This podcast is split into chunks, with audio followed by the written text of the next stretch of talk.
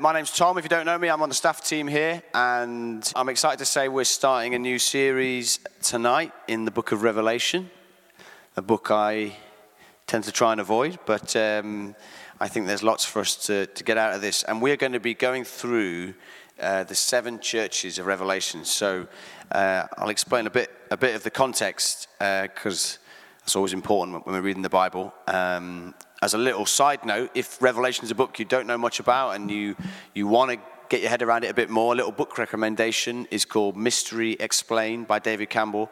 He's a friend of mine and he spoke here last year. He's a theologian and a pastor, and he wrote a commentary called Mystery Explained. So uh, I bought it, and then literally the next week, he bought out the second edition, which slightly annoyed me as, as his friend, but never mind. Uh, so, yeah, you can get the second edition. Um, but, yeah, so that, just a little side note there. Uh, that's definitely worth reading. So, Revelation. It's important to start off by saying this Revelation is not a handbook for last day events. It's really important to say that. Revelation is not a handbook for the last days. It was a letter written to local churches by the Apostle John. And I think sometimes it's easy for us to separate it off from the other letters in the New Testament, like Romans, Ephesians, Galatians. But this was what Revelation was it was a letter written to a group of churches by the Apostle John.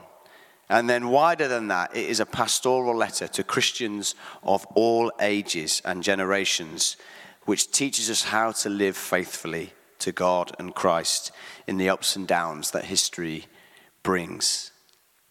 Sometimes, well, quite often, you hear people try and interpret the book of Revelation through current day events, and there's a whole sort of, well, rather large cottage industry around that, and books and interpretations, and it was the Cold War, and it's China, and all sorts of things like that. And my encouragement would be is to stay, stay away from those attempts to do that. Um, because actually, one of the best ways of understanding Revelation is looking backwards. Because there are more references to the Old Testament in Revelation than all of the other New Testament books put together. There are more references to the Old Testament in Revelation than all of the other New Testament books put together. About 500 references to the Old Testament in Revelations. If you want to understand Revelation better, a good place to start is the Old Testament. And of course, Revelation is also a prophetic book, but it's very much in the biblical model of prophecy, where the biblical prophets would call the people of God to live lives of holiness and obedience. There's a, a biblical scholar called Richard Bauckham who says this it would be a serious mistake to understand the images of Revelation as timeless symbols. The point is not to predict a sequence of events, the point is to evoke and to explore the meaning of the divine judgment which is impending on the sinful world. And if you were going to try and summarize the book of Revelation in, in, one line, which you probably shouldn't, but if you were to try and do that, I would just say this it is all about the lordship of Jesus. It's all about the lordship of Jesus, about how he is Lord of history, Lord of time, how he is the first, the last, the Alpha and the Omega. He will wrap it all up, and he has the victory. It's a great book. and so, um, John writes this letter, and there's seven churches that get sent it. It gets sent to. You know, uh, this morning in my talk, I was started delving into a bit of the sort of human, personal story around the the the story that we read. And again, for this, I sort of thought about imagine being one of the churches and and and, and literally getting this letter. I mean, I. I don't know. I think the postal system was invented by the Romans. I'm thinking of Monty Python. What did the Romans ever do for us? I think, I think in fact, I, I know they did because it allowed Paul to send his letters out. So, you know, this was literally a letter that seven churches would have received. Um, and what's even more amazing about this, it was direct communication from Jesus via the Apostle John. Direct communication from Jesus. These churches found out directly from Jesus what he thought about them. That's a scary thought. I hope that email doesn't come into hello at Life Vineyard. That would be, I don't know, well, it might be a good letter. I assume it would be. But, you know, it, it's, it's daunting. And what's amazing is, is that we can take the words that he wrote to those seven churches and they address all kinds of situations, and churches throughout the ages can read those letters and be challenged and moved by the words of Jesus. I said one of the a big mistake we can make about Revelation is that to think it's all about end times. But in the vineyard, we believe that we've been living in the end times ever since Jesus rose from the dead. The end times began then, and they will end when he, when he comes back. So we have been in the end times ever since. So uh, we live in the now and the not yet of the kingdom. So, as I say, John writes to these seven churches, and in the letters, Christ presents himself to these churches, and we get a bit of the situation each church finds themselves in. He gives them an encouragement to persevere, and then some of them include a warning to repent. And then they all end with a promise to those that are obedient to the message. You could split the seven churches into three groups. The first and last are in poor spiritual health. The three in the middle are sort of a mixed situation. And only the second and sixth have proven themselves faithful. And isn't that amazing? Only two out of the six. This letter would have writ- been written, I don't know, maybe 30 or 40 years after Christ had been resurrected. You'd think, oh, it must have been really easy for those churches to stay faithful. Well, no, it didn't take long, and it's, it's the same for us. There's so much for us to be encouraged, but also to take heed from in these letters. Richard Bauckham also says this the whole book is about why the Christians of the seven churches may, by being victorious within the specific situations of their own churches, enter the New Jerusalem. In this way, he shows the Christians of each of the seven churches how the issues in their local context belong to and must be understood in the light of God's cosmic battle against evil and his eschatological purpose of establishing his kingdom. So each one of these churches, it's a local situation, but part of God's bigger story, just like we are. We have our own local situation, we have our own challenges, we have our own encouraging points, but we are part of the cosmic story of Jesus' redemption of the whole world. So I'm going to read to us from the first one. So in Revelation 2, the letters begin, and we're going to look at Ephesus uh, tonight. That's a place I think that you would find in Turkey now. Um, and it's Revelation 2 1 to 7. The words should come up on the screen. To the angel of the church in Ephesus, write the words of him who holds the seven stars in his right hand, who walks among the seven golden lampstands. I know your works, your toil, and your patient endurance, and how you cannot bear with those who are evil, but have tested those who call themselves apostles and are not, and found them to be false. I know you are enduring patiently and bearing up for my name's sake, and you have not grown weary. But I have this against you that you have abandoned the love you had at first. Remember, therefore, from where you have fallen, repent and do the works you did at first. If not, I will come to you and remove your lampstand from its place, unless you repent. Yet this you have you hate the works of the Nicolaitans which I also hate. He who has an ear, let him hear what the Spirit says to the churches. To the one who conquers, I will grant to eat of the tree of life, which is in the paradise of God. So there's a whole host of stuff you could look at here. I've only got one uh, bite of the cherry tonight, but we're, we're going to take some stuff out of it. And so the letter begins with some encouraging points from Jesus. That's good. So we're going to look at those. So, firstly, he commends the church of Ephesus for their endurance, their patient endurance. The church would have been, I say, about 30 or 40 years old. They would have had maybe a, a, few, a few leaders in at that time. And the climate of the Roman Empire with which they were a part had become in, incredibly hostile towards Christianity. There was massive persecution. One of the Roman emperors would cover Christians in tar and light them while they were alive and use them as torches in his garden. It was an incredible moment of oppression, and Jesus comes to them and says, You have endured patiently. You have endured patiently. He also commends them for their holiness. He says, They cannot bear those who are evil. Ephesus was a, a large city and an evil a city full of all sorts of evil and sin and corruption. Prostitution was rife, immorality. There were giant temples to worship pagan gods, and yet they would not tolerate it. Jesus commends them for their holiness.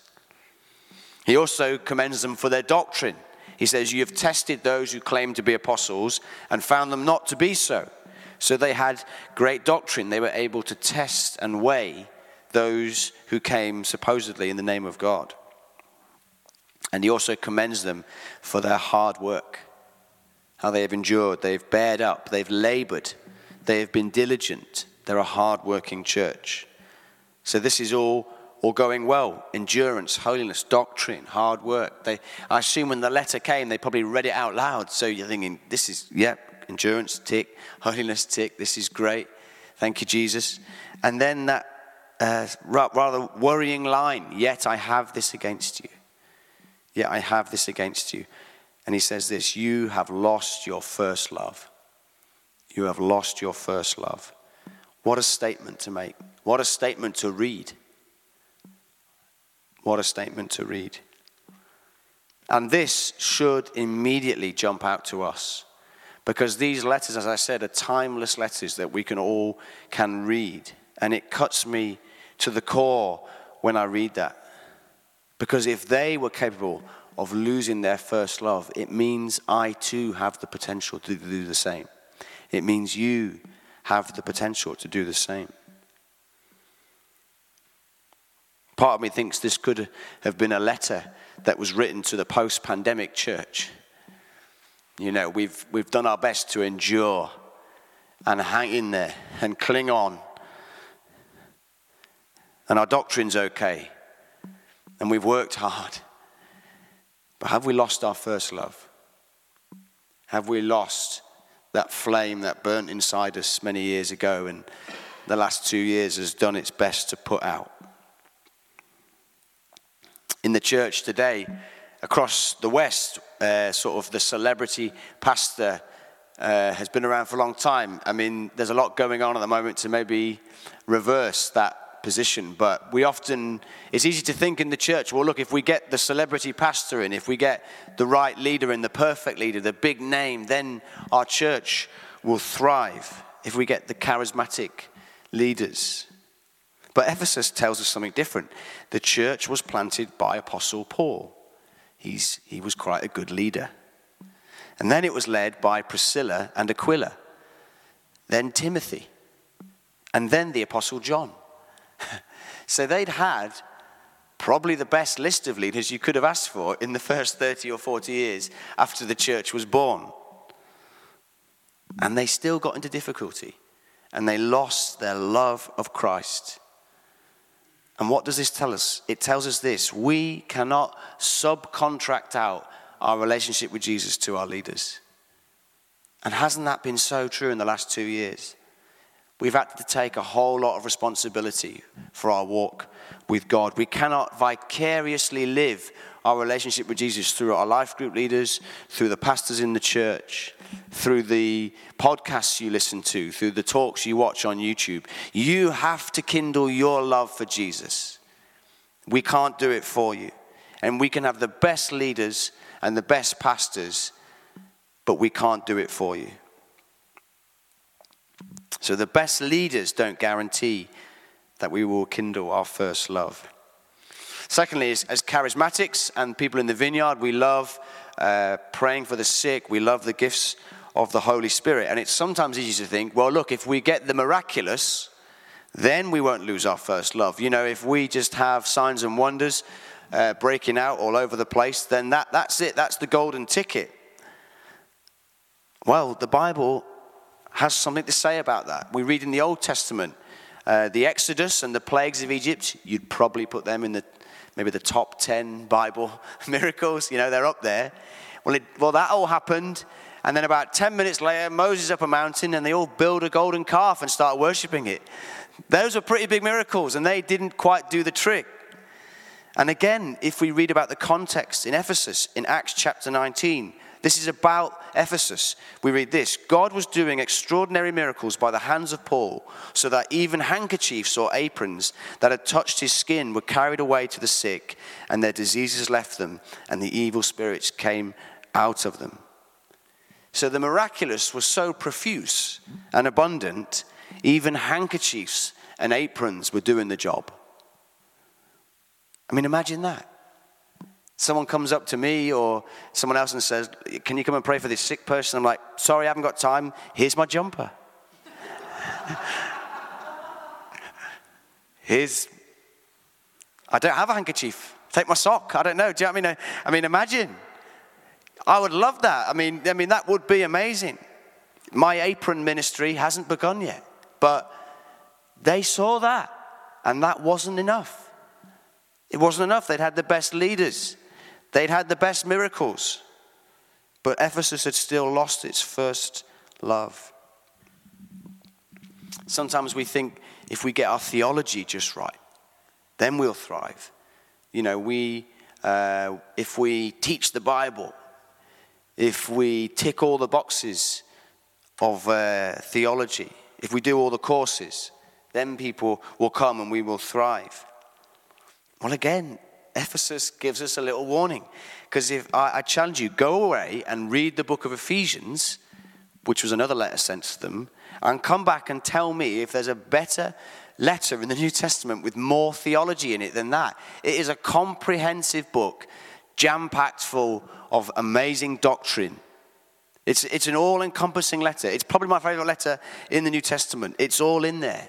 And they got that, and that wasn't enough. The best leaders, the most miracles, handkerchiefs, doctrine, and yet they'd still lost their first love. And that phrase, you have forsaken your first love, the Greek word means to dismiss or send away. So everything that was good that was going on in that church, their perseverance, their holiness, their doctrine, their hard work, had resulted in them getting to a place where they could say, Thanks, Jesus, we've, we've got it. Sending him away. Thanks, Jesus, we're okay. And so Jesus says this He says, Remember the height from which you have fallen. Remember the height from which you have fallen. And that's a really devastating word to use because the word fall has some serious implications in the Bible. The fall in Genesis, the fall of Satan. Jesus wasn't mincing his words. And again, the book of Ephesians explains to us the height from which they had been in chapter 2, it says that they had been saved and raised up to be seated with Christ in the heavenly places. This is the heights Jesus was saying they had fallen from. And Jesus was calling them to remember. And he calls us too to remember.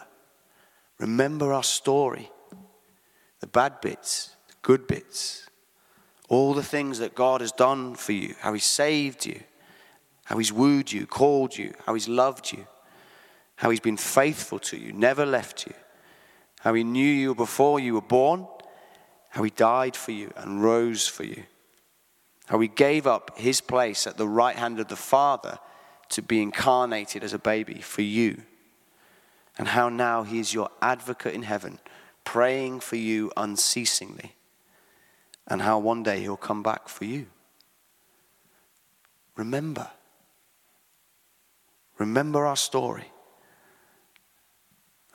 Take a minute now and just think of all the wonderful things Jesus has done for you. Day after day after day, year after year. Think of all the times that you convinced yourself that everything was going wrong and that He left you. And how His grace was even closer than you realized. And His mercies were new every day.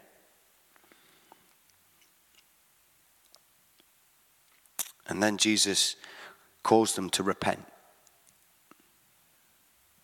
Because Jesus' vision for them and his vision for us is that we would be people who have him and him alone as our first love. And so when we get to a place where he is no longer in that position, we need to return and repent and place him back on the throne in our hearts. For those of you who have been married uh, for some time, you were, or maybe in a relationship for some time, you'll remember how at the start it's it's so romantic and the love is just feels like it's you know 100% all you want to do is be together. And we all had those friends maybe growing up who they started dating and we never saw them again all they wanted, all they wanted to, to do was be together. You get swept away in the relationship, you get engaged, and you get married, and that's an amazing day. And then you go on your honeymoon, and then you come back, and you're like, oh, and then all the gifts come. You're like, yeah, that's great. And then like, you just feel so excited about it all. And then you go back to work. And then you go and stay with the in laws. David knows. and then life takes over and you feel tired. Maybe if you're able to have children and they're not sleeping and you feel even more tired. Maybe your spouse, you realize they're a bit annoying in some ways.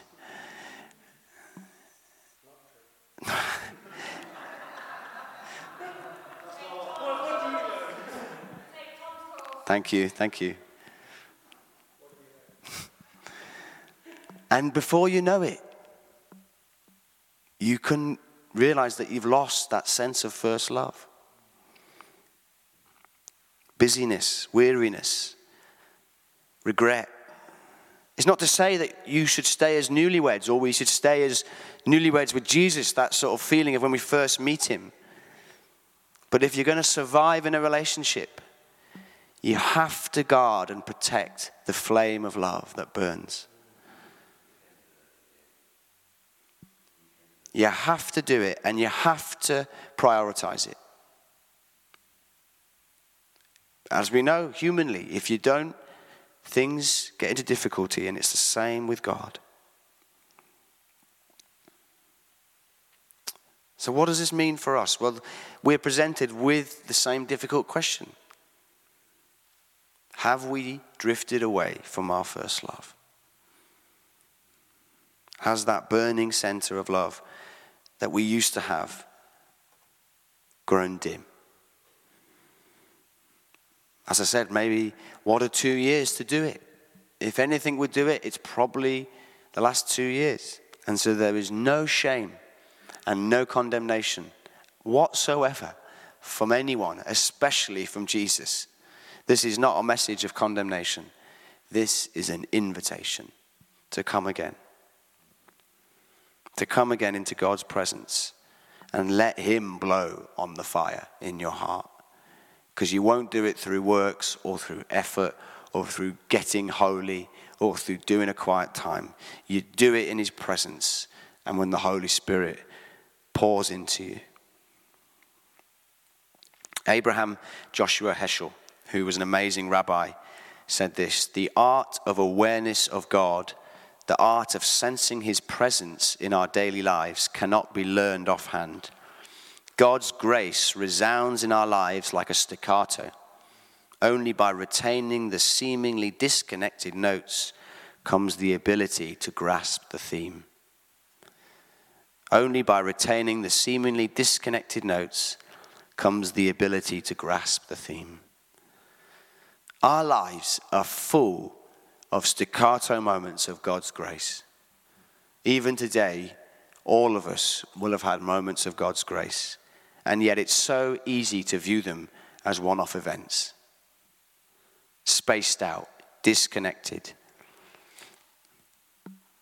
But if we tune our ear to the sound that's playing, to the symphony, the wonderful symphony of God's grace in your life, the melody of love.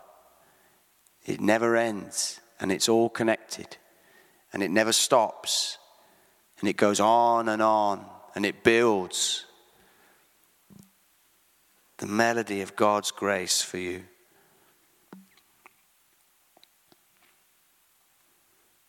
So we invite you tonight to come, come again and have your heart set on fire. Rekindle the flame of your love Why don't we stand in this moment?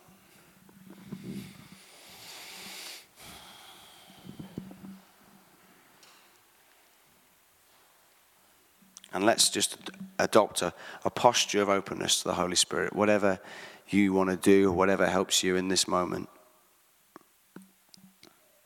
You know, what we do with our bodies really matters. Um, putting your hands out, it's not hype and it's not something, you know, if I was talking to someone and they're slouched on a seat, you think, well, they don't really want me to talk to them. And it's the same. What we do with our bodies helps us get into a position of receiving.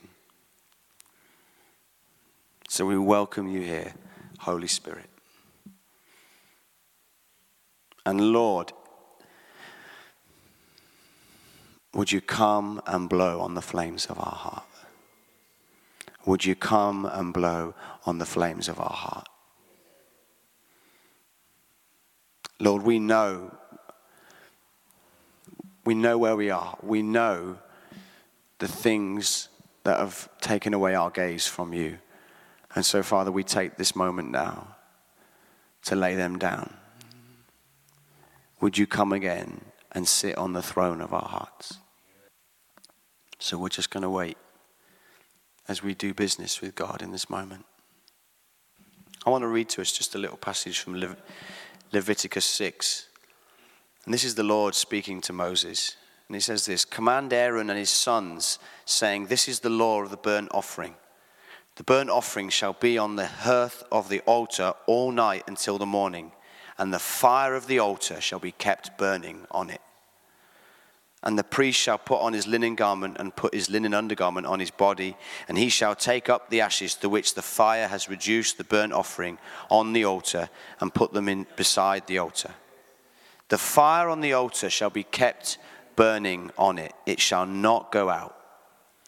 The priest shall burn wood on it every morning, and he shall arrange the burnt offering on it, and shall burn on it the fat of the peace offerings. Fire shall be kept burning on the altar continually. It shall not go out.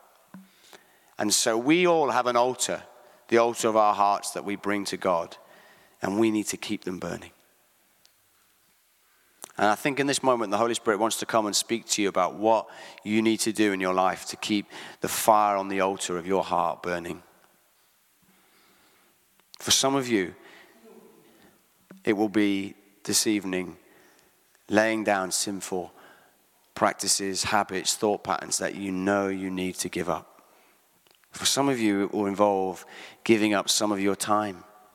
But also, I really feel for some of you, the artists, the musicians, the songwriters, the people who appreciate nature, beauty, this is how we fend off lukewarmness. We listen out to the symphony of God's grace wherever we go.